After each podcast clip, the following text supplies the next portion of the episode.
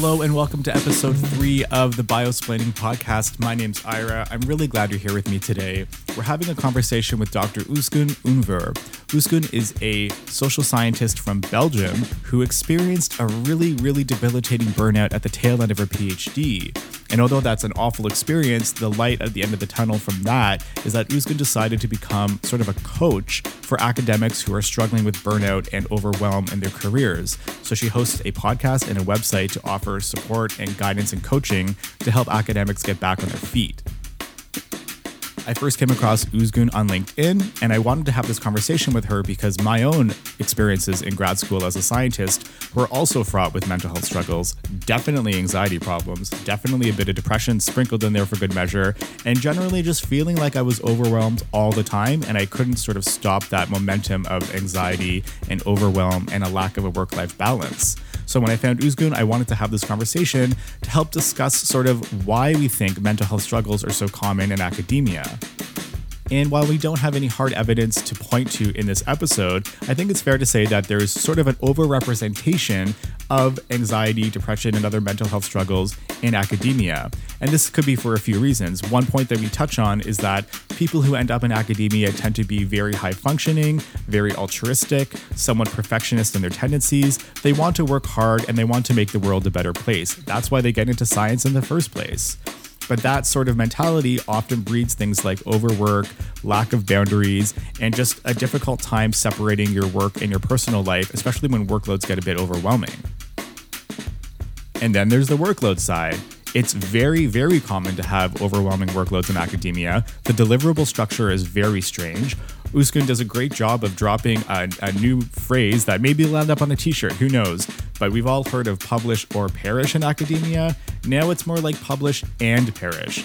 There's a preponderance of overwork in academia. There's a lot of unpaid work that professors are expected to do, things like peer review, things like travel for conferences. It's not the same in terms of other industries, in terms of work balance. Often in academia, people are just sort of taught indirectly to just suck it up and work hard and keep going. And it's not until things get really bad that they stop and say, okay, well, maybe this is a bigger problem than just my workload. Maybe I actually am struggling with something like anxiety or depression.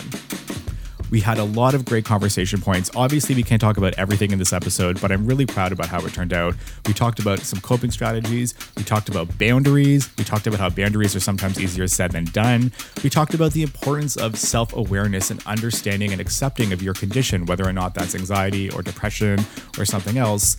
That change is only going to start when you accept it in yourself and have the courage to seek professional help. That being said, the obvious disclaimer is that while both of us are scientists, neither of us are medical doctors, and so you should absolutely not take this podcast as any sort of professional advice. Please, if you or someone you know is struggling with mental health, please go seek professional help and you can explore treatment options. It's really important to confront this with professionals who are in your corner who can help you get back on your feet. All right, Easter eggs in this episode include me getting better at cutting people off less, so hopefully we'll get to zero at one point, as well listeners with very good hearing may be able to pick up the very high-pitched register of a 2-year-old toddler having a meltdown. That's my adorable nephew Remy. Don't hold it against him, he's only 2. And with that, this is my conversation with Özgün Ünver on academic mental health struggles. I hope you enjoy. Talk to you soon.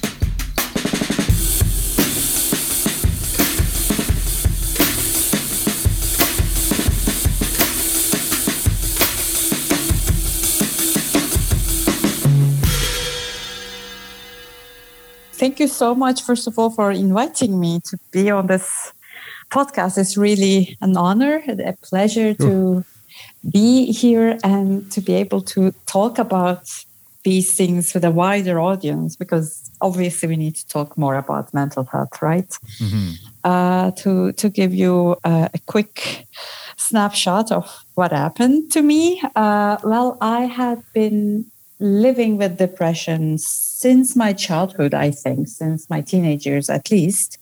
Looking back, I can see that. But of course, at that time, I didn't know that it was depression. Mm. So I just thought I was, a lazy person, a melancholic, like a whiny person and all of that. But it was actually depression.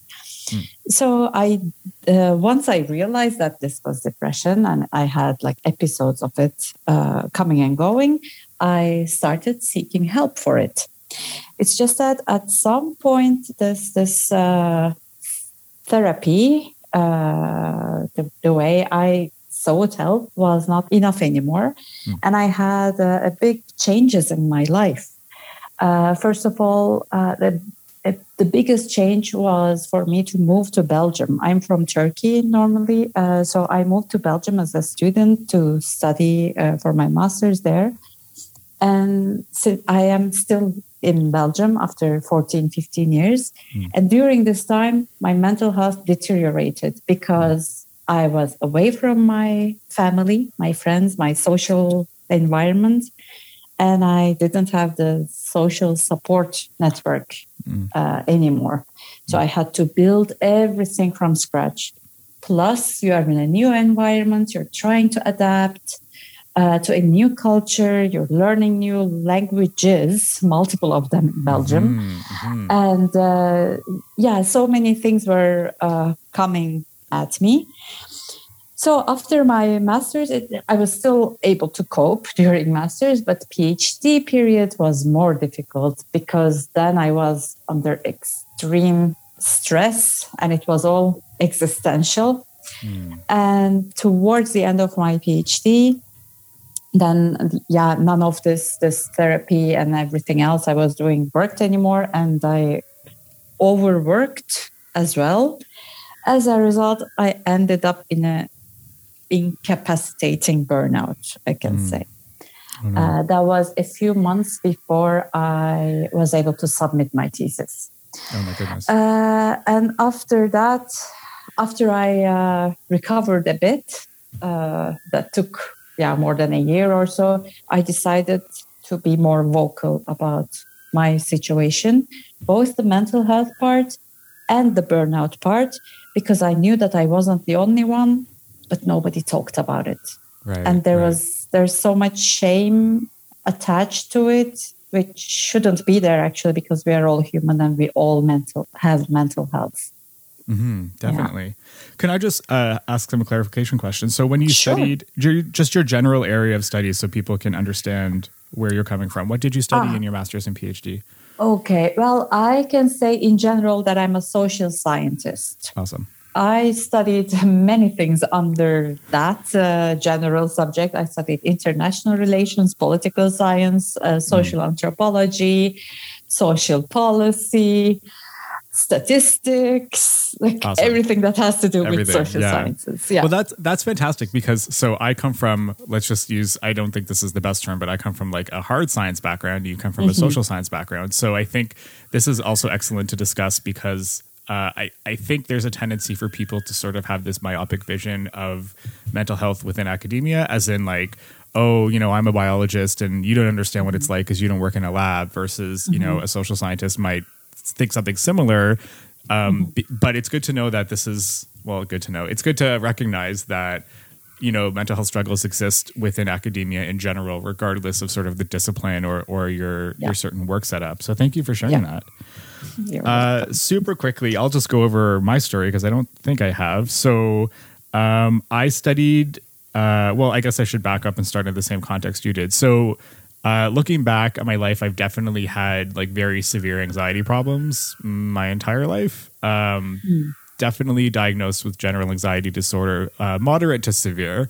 And I think a lot of people that struggle with anxiety have, it's sort of a double-edged sword. On one hand, it's a very strong motivator. I think if you're in a school environment, it pushes you to do well and you don't need, extra sort of stimuli or extra people sort of pushing you along to get things accomplished. I think your brain does that really well for you, but it can get really out of control. And so I ended up going to grad school to study plant molecular biology, sort of plant development.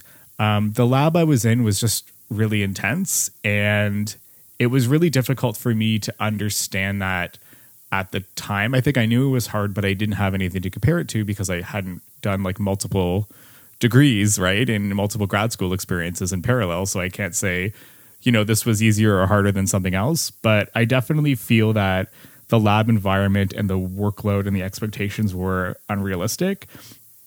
And there was always, it felt like I could never accomplish what I needed to. Like I was working and having very little work-life balance. And just the way my brain works, I mean, like I would come home at the end of the day and I would still be thinking about work. Mm-hmm. And that took a really long time to shake off. I think the workload and the expectations that we were put under were not fair. It was hard. On one hand, it's difficult to, point fingers because I think in like my supervisor's perspective, he wanted to train us to be really good scientists. And so it takes a lot of work and, you only get out of it what you put in. But on the other hand, I do feel like there was an element of selection in that lab where he knew that, people with certain people pleasing and like maybe like sort of more along the lines of anxiety would do well because he was a very micromanagey. So like we had meetings with our supervisor every single week, which in all of my years of being a grad student and working with grad students and talking to grad students, I've never heard of that before. So I think it was great because again, you're publishing, you got to be on top of things, but it was just really intense. And so, I was the first student to graduate from that lab. Didn't go back to academia after that, which is a whole other story. But I do know that, subsequent grad students in that lab have had similar experiences. And I just think that's something that lends itself very well to the mental health struggle in academia is like, there's a few things. The workload and sort of the deliverable structure is very nebulous. And so what I struggled with is, so I studied Arabidopsis, which is a model plant system, and it's got a really fast life cycle for plants. It's 2 months. But if you have to do an experiment, for example, and you need to get a certain marker line solidified or like a certain mutant line solidified, that's 6 months till you get the homozygous mutants. So everything is in these long timelines where you're like, okay, well, a day is a day if I'm not super productive today, but you're sort of like committed to this long timeline that it felt like I couldn't ever stop the momentum. Right. And then also there's the component of, everything sort of rides on your defense. So it's not like you could say, okay, well, if I, take a week off cause I'm having really difficult time mentally, that's okay. Because at least my experience, I kind of felt like, well, you just try your best and like, well, I hope you defend. I hope we got enough data. Like it was something that you had no control over. And I think that's really, really difficult. So, super briefly, that was my story, but, maybe we can talk about, I guess what you think are some common in your experience speaking with, other academics and helping coach them through burnout and mental health. What are some sort of other mental health struggles that people might deal with? So we've sort of touched on depression, anxiety. Is there anything else that comes up frequently? Those are the most common, I think, both in general public and for academics. And, anxiety and depression are sometimes thought of two completely different things. In depression, you're considered to be more numb and down and everything, and in anxiety you have like you're running around all the time because you have to like rush, and then the perfect storm happens when these two come together. And for many academics this is also the case, because although my background is in depression, unfortunately at some point I did develop anxiety as well. And that is like that's something weird because you are both depressed and anxious, and it's all a mess. But as I said, these two are the most common also for the general society. But the amount of people, the percentage of people who have these problems in academia is higher than what you see in the outside world. Really? Yeah. I can guess that, but I haven't done the legwork to research it, but it doesn't surprise me, which is sad. It doesn't surprise me at all. I feel like mental health struggles and academia go together like salt and pepper or peanut butter and jelly, right? Like it's It's awful. Unfortunately. Can I tell you just an anecdote about that? Oh, I'm sure. Sorry. I'm doing my cutting off thing again. Super quickly. I remember finally, you know, in my master's was 2.5 years, but I worked as an RA in the lab for 1.5 years before. So I was in like a 4-year sort of situation. But I remember towards the end, I was so overwhelmed that I finally talked to someone and I got prescriptions for antidepressants. So SNRIs, which are like a class of anti-anxiety antidepressants. And I actually ran into a friend of mine who worked in the university at the pharmacy. She was going on vacation with her husband and they were getting some shots or something. And she was of a pharmacology background. And she was like, oh, why are you here? And I just said, oh, you know, getting SNRIs. And without skipping a beat, she knew what I was talking about. And she's like, oh, yeah, welcome to grad school. And she just laughed. And I was like, damn it, I tried to be so mysterious, right? And so it's so common. It's so common. Exactly. So common. And that's the problem. It's so common. And we all think that it is only about us and we should just suck it up and go forward with what we are doing. But when so many people are dealing with the one same problem, it is not individual anymore. It is a collective problem. Mm-hmm. I mean, there should be unions about this. There should be, I don't know, political parties about this. This is not an individual experience anymore. This is clearly related to the way society is organized, functioning, inside and outside of academia, but inside academia, of course, things get a bit more out of hand because the people, in my opinion and in my observation, the people who get attracted to this environment, to academia, to academic work, we are more perfectionist people. We are idealistic. We want to do good in the world, and we have really high sense of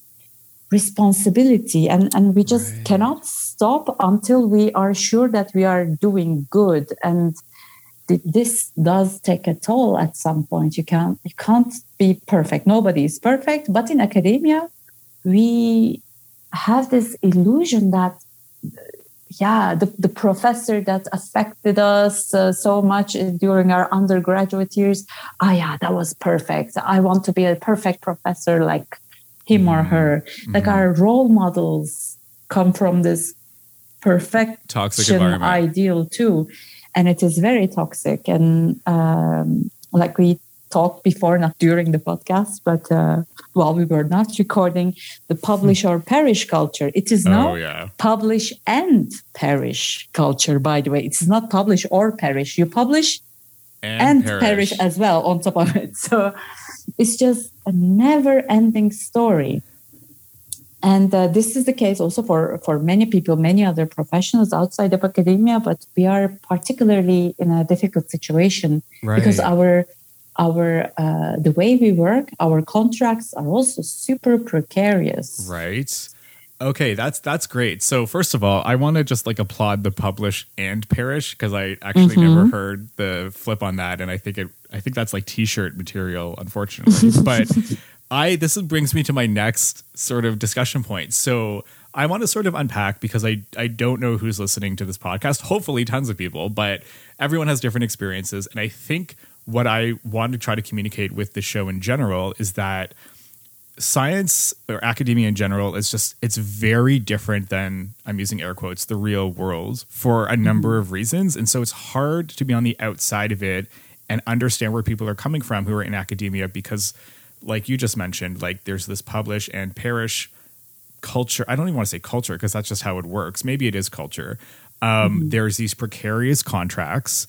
I have some other notes that I'm just going to sort of go off of, but like, again, you have these PIs who, like, let's be real, can be brilliant scientists and researchers, but in a number of situations, like, they probably shouldn't be people that are in charge of anything. You know, like you get these researchers that come up through the academy and who are really good at what they do. But if you think of like a lab as a business, like these people don't have leadership or management skills or HR functions really. So you're sort of left with whatever skill sets that the PI develops in addition to their domain knowledge, and they might not have a lot of experience dealing with people. The other thing that I think is so crazy when you step back to think about it is like, I can't say I can't speak to social sciences necessarily, but at least in the hard sciences, if you're a grad student in a lab and you're going through a real hard time and you need to maybe get out of that lab or pull the plug or whatever reason, you know, which might actually be because of your supervisor, mm-hmm. that's like career suicide almost. Like it's going to be very, you know what I mean? But it's going to be very, yeah. very, it's not like you're working for a company, you're there for a year, you hate it, you quit and you're like, I'll just get another job and maybe it'll take me a little longer because there might be this weird thing on my resume. Like you're in, what happens is you sign on for a project and your project has to be taken from beginning to completion and publication and your thesis defense. And you can't just port that project to another lab because that doesn't really happen. So there's not like an identical version of your project in a different lab that you can go to, because if there was, that would be actually your competitors, which is not going to happen. And you're going to be starting again. And so also if you end up leaving, you know, your lab, say halfway through your program for whatever reason, that's going to look very sketchy on your application to other programs. And then you might get sort of blacklisted. Like it's very difficult to continue, because even if you're trying to do the right thing for your own mental health, it might look really poor on your applications for a new lab. And then another supervisor would say like, well, you know, what if this person leaves after 2 years also? That's a huge thing too, because, you know, I've spoken to a lot of students. I struggled a lot with my mental health, and a lot of people just ask me like, can't you go to a new lab? And you're like, you don't get it. Like you've already, you put all of this time into this project. You can't just leave. Right. And then you're out half of, you know, a degree. Yeah. It looks like a job, but it's more than a job. Exactly. It's actually a way of life. And what you said, it's also true in social sciences to a certain extent, I think. But I also want to add to this, let's say you have a really abusive supervisor, and you bit your tongue. You said, okay, I'm going to finish this, and you finish it. And then several years later, if you want to talk about how abusive this PI was towards you, that also can turn into academic suicide. Mm-hmm. The danger of academic suicide, committing academic suicide, doesn't end with by finishing your PhD. It's always there. Whenever you open your mouth against your previous supervisor or your superiors, there's always such a danger. So there are some people, unfortunately, some professors who are functioning in this abusive way, and they keep ruining young academics' careers if you talk against them. So it is not only a problem during a PhD. Many people think that, okay, once I finish my PhD, I am out of this and I will be free and I can really do science as I want. Mm-hmm. No. Incorrect. It's not the case. And another thing I want to add is that because you said people outside of academia don't understand us, right? Mm-hmm. I think it is one of the weird things about academia is that, university, when you think of university, you think of independent organization that is dedicated to science, knowledge, education, and all of that. But more and more, that structure is turning into a profit-making company structure, basically. Right. And as academics, we have KPIs, and they're really like they suck the energy out of us. So on the one hand, you are expected to do all of these paid and unpaid work, like peer review, going to a conference on the other side of the world, and that travel time not counting as work, for instance. Like you can go, or working at night because your colleague wanted you to. So you do this paid and unpaid work with the idea that you are contributing to science and to society in general. But on the other hand, you are in this structure where you have to keep attaining goals and hitting those KPIs and all of those things. A funny thing happened to a friend of mine is that he's a historian, And one day he said, to a friend of his outside of academia, I got published, an article of mine got published. And that person said, that's great. How much are you going to earn for it? Right. Nothing. Right. But that journal, aren't they selling your article? Yes, they are. And how much are they earning? This amount, whatever. Don't you get anything out of it? No. Nope. No, not only do you not get anything, but you have to pay the journal to publish your article. That too, if it's open access. Yeah. And then when you're, for example, reviewing articles, peer reviewing them, the journal that is publishing them is getting all this money because they sell those articles, but they don't pay anything to the researcher or the reviewer. So then people ask you, why do you do that? Because you are supposed to do that outside of your work hours too. Exactly. It's academia is so broken when you think about it. Like any business person on the outside would say, like, this is crazy because, people and corporations don't work for free. Like overtime is a thing. If you have too much on your plate and you can't get your deliverables done, then that's like an argument that you have to hire more people. Like that's how the corporate world works. But in academia, I'm so glad you brought that up because a lot of people don't know this. You pay usually something to get your stuff published. If someone wants you to review papers for a journal, which is like a great, I guess, honor and recognition because you're seen as an expert, which is great, but it's volunteer work. I, like you said, travel time to conferences isn't paid, it's volunteer. And I think part of the problem is that, like academia has these very bizarre inputs of like labor, time, money that don't translate well to the outside world, which is, I think, the cause of many problems.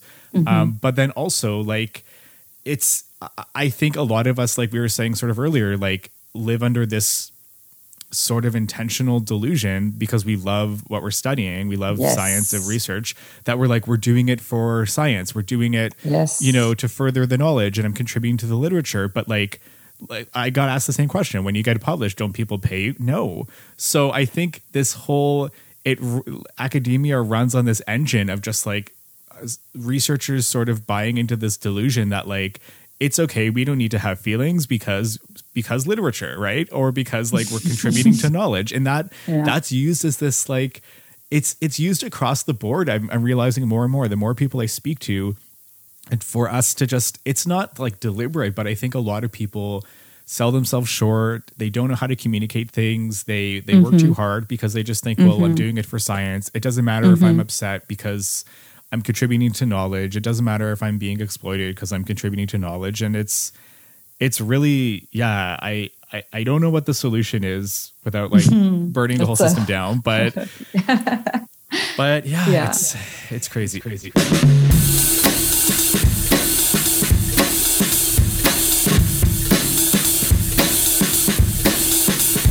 Okay. So why don't we move on to, let's talk about some coping mechanisms. I mean, I think people could probably understand when they're overwhelmed and be, at least at the maybe early stages of things like depression, anxiety, or whatever. So have you found in your own experience or talking to other people, any coping strategies that are worth sharing? Worth sharing. Well, get professional help, first of all. But before that, you need to be aware of the situation. There are so many people who are in a really difficult situation. They just keep pushing forward because that's what you're supposed to do, they think. I just need to keep pushing forward. I have been procrastinating, so I should push myself to work during a weekend. Well, you need to take a step back and tell yourself, okay, am I a lazy person? Would a lazy person come to where I am now? Am I really someone who is trying to trick people into hiring me? Because there's also a lot of imposter syndrome going on, right? Right. So you need to be able to take distance from the imposter syndrome also and look at your life and acknowledge the fact that if you have been procrastinating, that has to do with your nervous system being overloaded, that you are super exhausted, that you cannot produce anything anymore. You are incapable of thinking and making decisions. These are all early signs of burnout. And if you keep pushing forward, you either end up in a burnout or in a deeper depression or whatever. Pushing forward is not a good idea. We live in a society that really puts overworking on a pedestal, right? We need to, I have been working 15 hours a day. Look at me. I'm awesome. I don't care about my life or myself. Right. I just do this for science.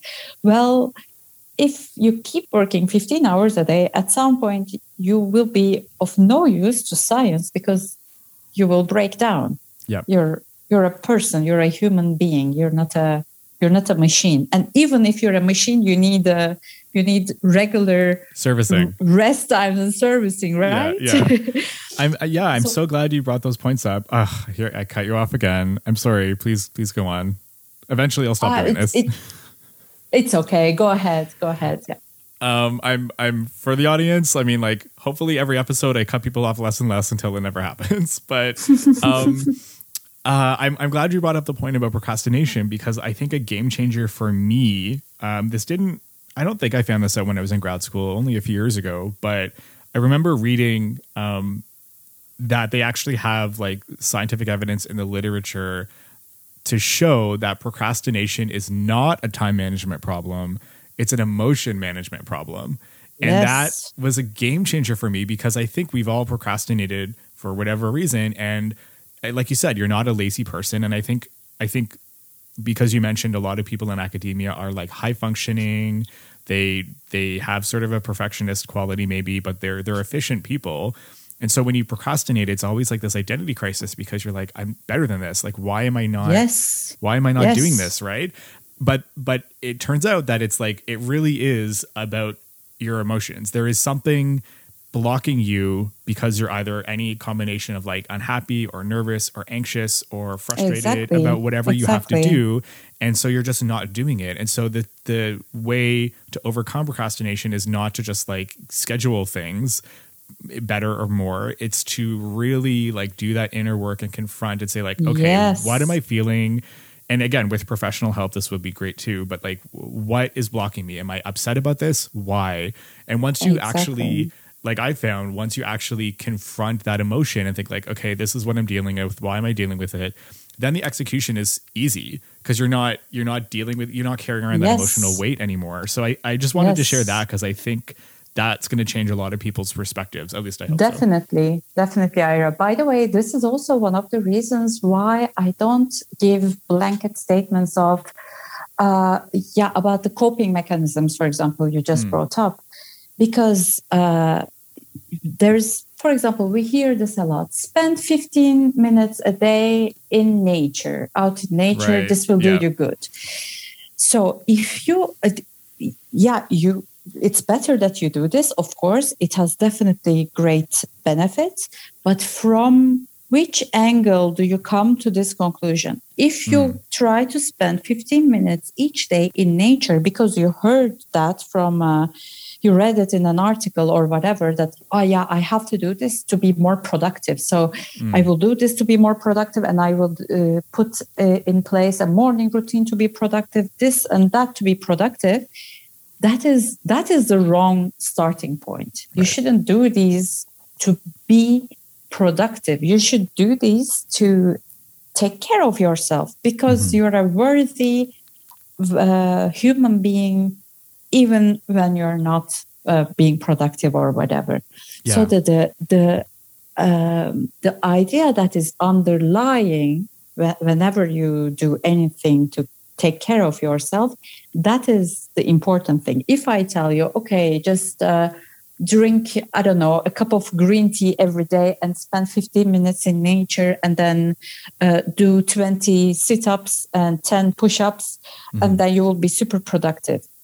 That is, these things should come from the fact that, okay, like, what does my body need? My body needs movement. My body needs more oxygen. That should be the motivation to do those things. Mm-hmm. Otherwise, these are just Band-Aid solutions. And what happens when you try to cover a wound with Band-Aid? You just don't see it anymore, but it grows and grows underneath. And then it comes to a point where you have to go to the hospital or your, I don't know, the limb needs to be amputated or whatever. Of course, I'm being dramatic here, but that's the point. So this is what I see a lot in the quote unquote self-help industry a lot, or any kind of, 10 quick tips and tricks and hacks to boost your productivity or whatever. Well, that you have to go to the root of things. Right. That's why I don't have a coping mechanism that I can suggest to anyone. What I suggest anyone is have the courage to go to the root cause of things, and then trust that when you do that, you will be in a better place anyway. Because having the courage to go there, to look at that what's going on, that will inevitably help you. Right. Yeah, of course. And also to build onto that point, I mean, like you said, there's all these tips and tricks and hacks to increase our productivity, but the whole point is not to just be more productive. You're not trying to feel better so you can do more work because you're behind on your work. You're trying to feel better because life is dark at the moment, and so the productivity shouldn't be part of it. I would like to share one coping strategy that I discovered. Not that I think we should sort of disagree on whether or not we should offer strategies, but this was the big one for me. So I'm going to give a cross podcast shout out to a podcast that has helped me a lot. It's the Huberman Lab podcast. So it's from this neuroscientist from Stanford named Dr. Andrew Huberman. And he started this podcast, I think, a year ago. Super brilliant guy, researches neuroplasticity and also vision development. And so his podcast is all about understanding the nervous system and real time tools you can do to help with everything from learning to stress to memory to et cetera. And one of the first episodes I ever heard from him was talking about circadian rhythms and things like dopamine. And you hear it I thought I knew what a circadian rhythm was, and I guess I do, but something that really helped me was as is common for a lot of academics, my sleep schedule has been awful for probably 15 years. And so his, one of the episodes discusses how to actually it's important to get blue light in the morning to help reset your circadian rhythm, and then, actually make your sleep schedule regulate itself. And so I tried that, and it was a game changer because, when you do get more sleep, obviously things work better, but it's hard to even... If you're working so hard, it's hard to actually get that longer term reset. You might get a day or two of good sleep, but it's not consistent. And then, it's hard to build up that, that sort of good sleep pattern. And then the second element from that podcast was basically discussing how everyone says, when you're sleep deprived or you don't get enough sleep, you're cranky and your emotions aren't good. And that's sort of obvious because when you're really tired, you're just awful, right?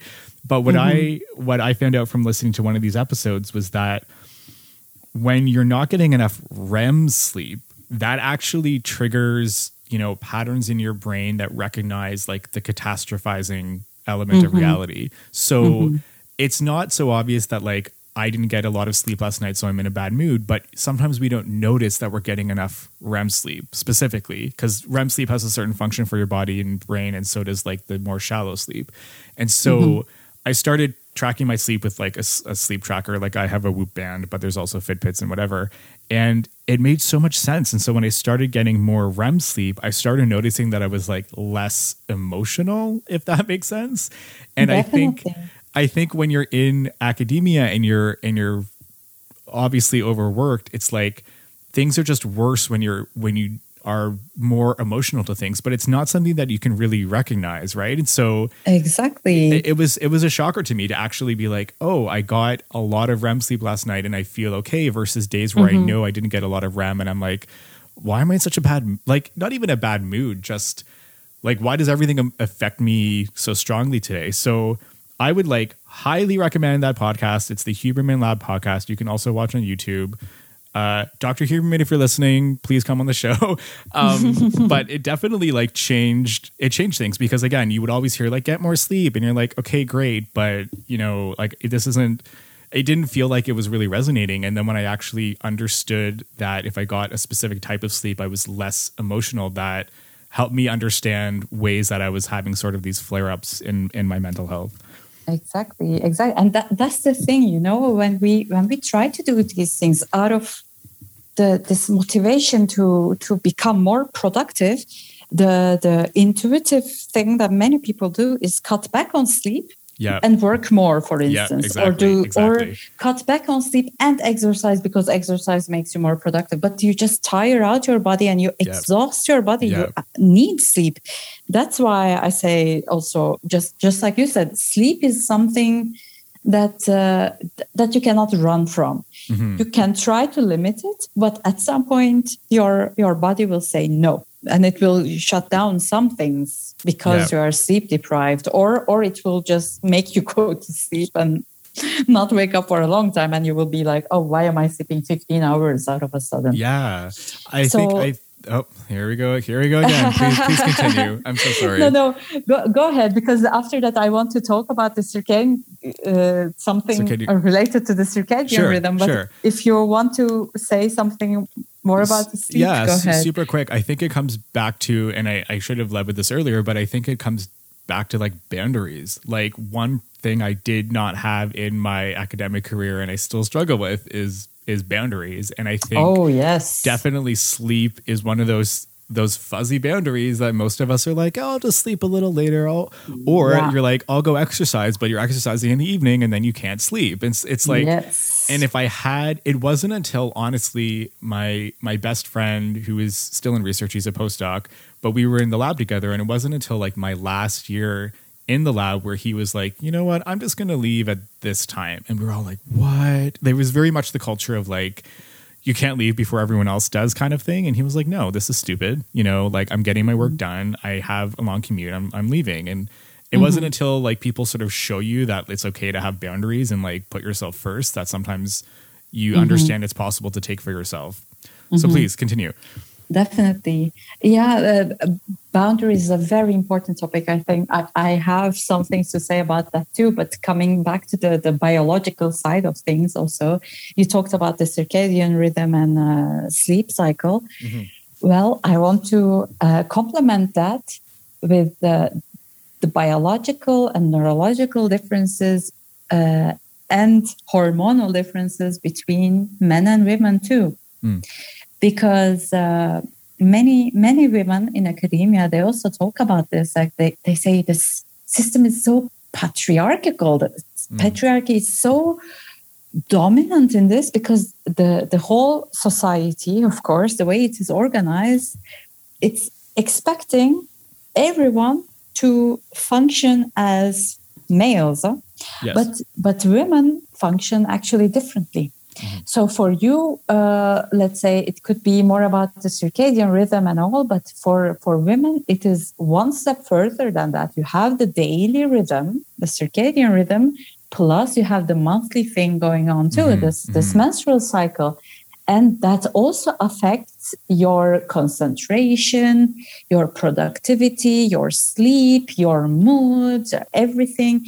So especially the women who are listening to this podcast, I would also urge them to look into that side too, because regulating your sleep and eating times and everything may not be enough. You also need to be more mindful and more self-compassionate about the whole cycle that you go through as a human being. Mm-hmm. So having said that about boundaries, you are so right. But one thing I would like to confess on this podcast is that boundaries was only a word for me, and I didn't understand what it was. Everybody was talking about boundaries around me. And until a year ago, I had no idea what they meant, because... Mm-hmm. Yeah, but what is a boundary? People would tell me, yeah, but you should set boundaries. What do I set? Like, I don't know what I'm supposed to set here. Mm-hmm. This is, you know, for some people like me in the past, that they have no idea what a boundary is. And before you can reinforce a boundary, first you have to set it. Before you set one, you have to recognize what you need, what is a negotiable thing for you, what is a non-negotiable thing for you, and all of that. And some of us in academia, and also outside of academia, but many of us in academia, we are so programmed to be to function at 150% all the time that if we need to take a 10-minute break, even that becomes a big thing. Like, oh no, but I can't. Well, who says you can't? You're a human being. So and once if you are at that stage, of course it is unthinkable for someone like that to think, okay, at 5, it's 5 o'clock and I'm gonna leave. Like it's not even a thing. Can I explain that? So the boundaries is really a very deep issue that I'm also exploring further and further for myself and with my clients, because it goes so deep. Definitely. I have the exact same struggle. And I think this is like a larger narrative in my life, is that I don't know. I guess I don't want to say I didn't have boundaries, but it goes deeper than that. I think I still struggle with sort of like that domestic sphere of my life. And I think because, you know, when I was an undergrad, I worked hard. I was a student. I had fun, whatever, but it's hard work. And you're still sort of like learning how to develop, you know, live by yourself and those sort of like routines and functions that keep you going and, you know, make sure you have a roof over your head, et cetera. And then I met, like, immediately after a week after my last exam in undergrad, I ended up working in this lab that became my master's lab. And I think ultimately, like, I never actually developed, this is like so embarrassing to tell people, but people don't actually understand what I mean sometimes. But like, I don't think I developed a lot of these like domestic boundaries or these domestic habits. It's like, you know, I never really cooked. I didn't have a lot of groceries. I ate out all the time. Like when I was in grad school, I definitely remember there were times when I ate one meal a day because I was just so busy. And it was always that like, I'm hungry and I'm tired, but it's going to be more work if I take an hour for lunch. So I'll just go eat, you know, in 2 hours when all these, you know, water baths or whatever are done running. And it's insane. And so, but I think I look at other people that, you know, I think I feel like are more adjusted, and it's like, oh, okay, because they've been eating dinner at the same time their entire life, and they go grocery shopping on a certain day. And for me, in my grad school experience, and I guess what I still work on is like, I never established those, and so it was hard for me to have boundaries around them because it was also sort of nebulous. It was like, I don't eat dinner at the same time every day. Dinner is like, eat when you can kind of thing. And so like, you know, I'm 36 dinner years is old. For families with children, exactly. Right? It's like I'm 36 years old and I'm like, I still am like, why do I have no food in my house? Right. So I think, especially for younger people in academia, it's like, you're absolutely right. It's like, you're encouraged to just make work the focal point and everything else gets pushed to the periphery. And if you're not really adamant about like, no, I actually need to sleep 7 hours a day. I need to eat dinner at this time. And to do that, I need to, you know, all these little domestic things.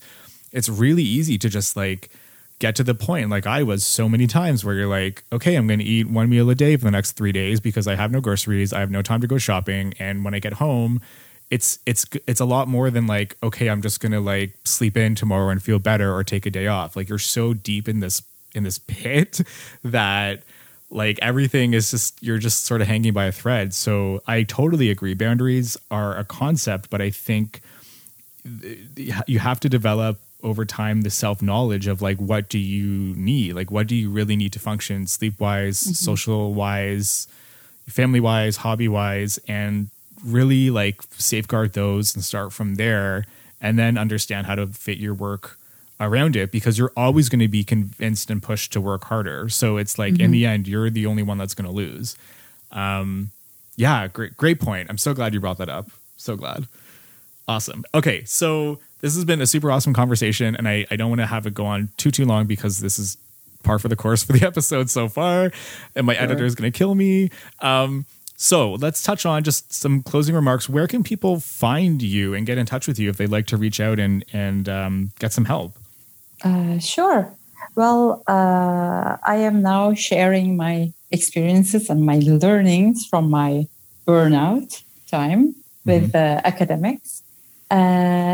But beyond that, I am also talking about mental health in academia a lot. And I have a podcast too. Yes. And it's called Mind Your Own Revisions. That's amazing. Thank you. Well, I looked really hard for that name, actually. Well, anyway, and my website is called www.mindyourownrevisions.com as well. And I actually... as a closing remark and also related to boundaries, I also want to say this. Last week, I made an unofficial survey with some academics and about their burnout experiences.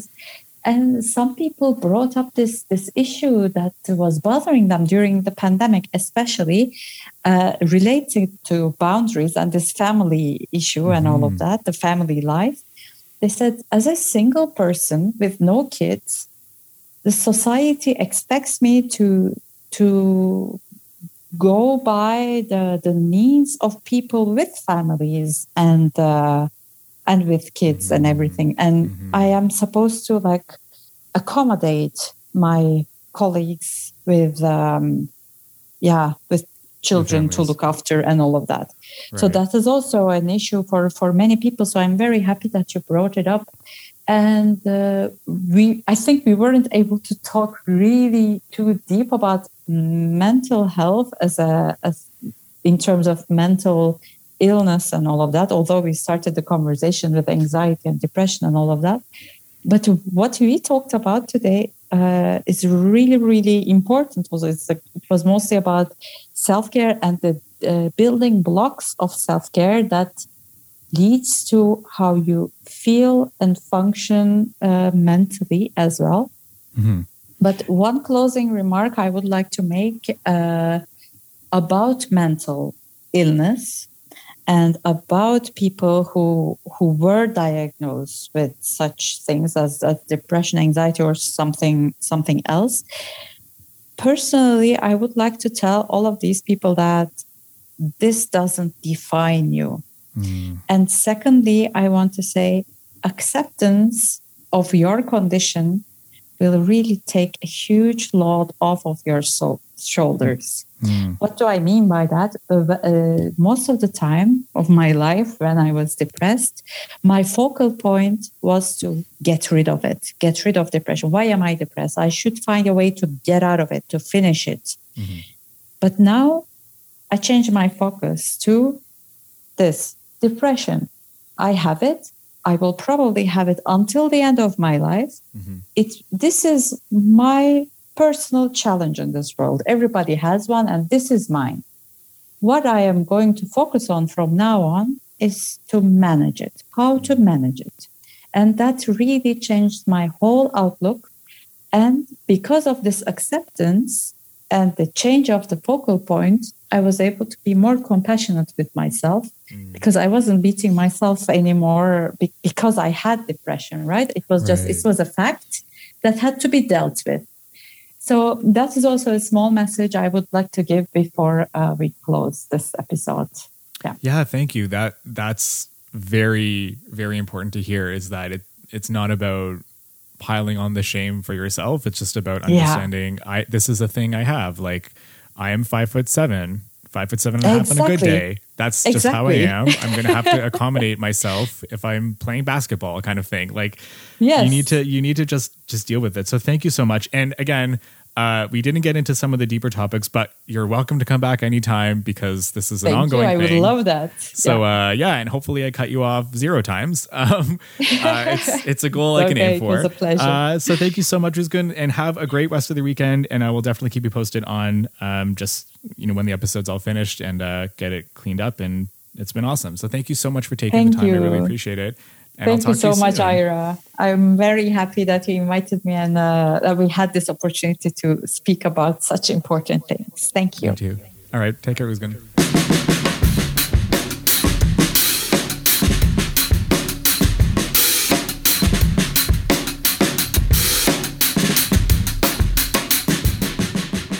And that is a wrap for episode 3 of the Biosplaining Podcast. This was my conversation with Özgün Ünver about mental health struggles in academia. A really, really important conversation. Obviously, we couldn't get to everything in one episode, so hopefully Özgün can come back and we can chat more about this and touch on some more topics.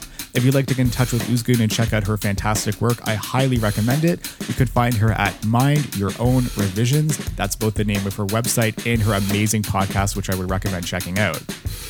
If you'd like to get in touch with us here at the Biosplaining Podcast, you can email us biosplainingpodcast@gmail.com. Similarly, you can find me and reach out on LinkedIn and Twitter. LinkedIn's probably your best bet. My first name is Ira, I-R-A. My last name is a little weird spelling, S-H-E-R-R. So you can find me, Ira Share, on LinkedIn or under Coach Bio, which is also what I write under. Twitter, you can find me at Ira Share. Any feedback you have on the podcast would be great. If there's any topics you want us to explore, please reach out. Let us know what you think. Let us know what you want to hear. The podcast ecosystem is more and more and more saturated and more competitive every single day. So I really appreciate you taking the time to listen and have this amazing feedback from the community. Music, sound design, and editing of today's episode is by the mighty Fred Brenton. Gio Petrucci designed the Biosplaining logo and visual identity. Thanks so much for tuning in, and we'll catch you next time.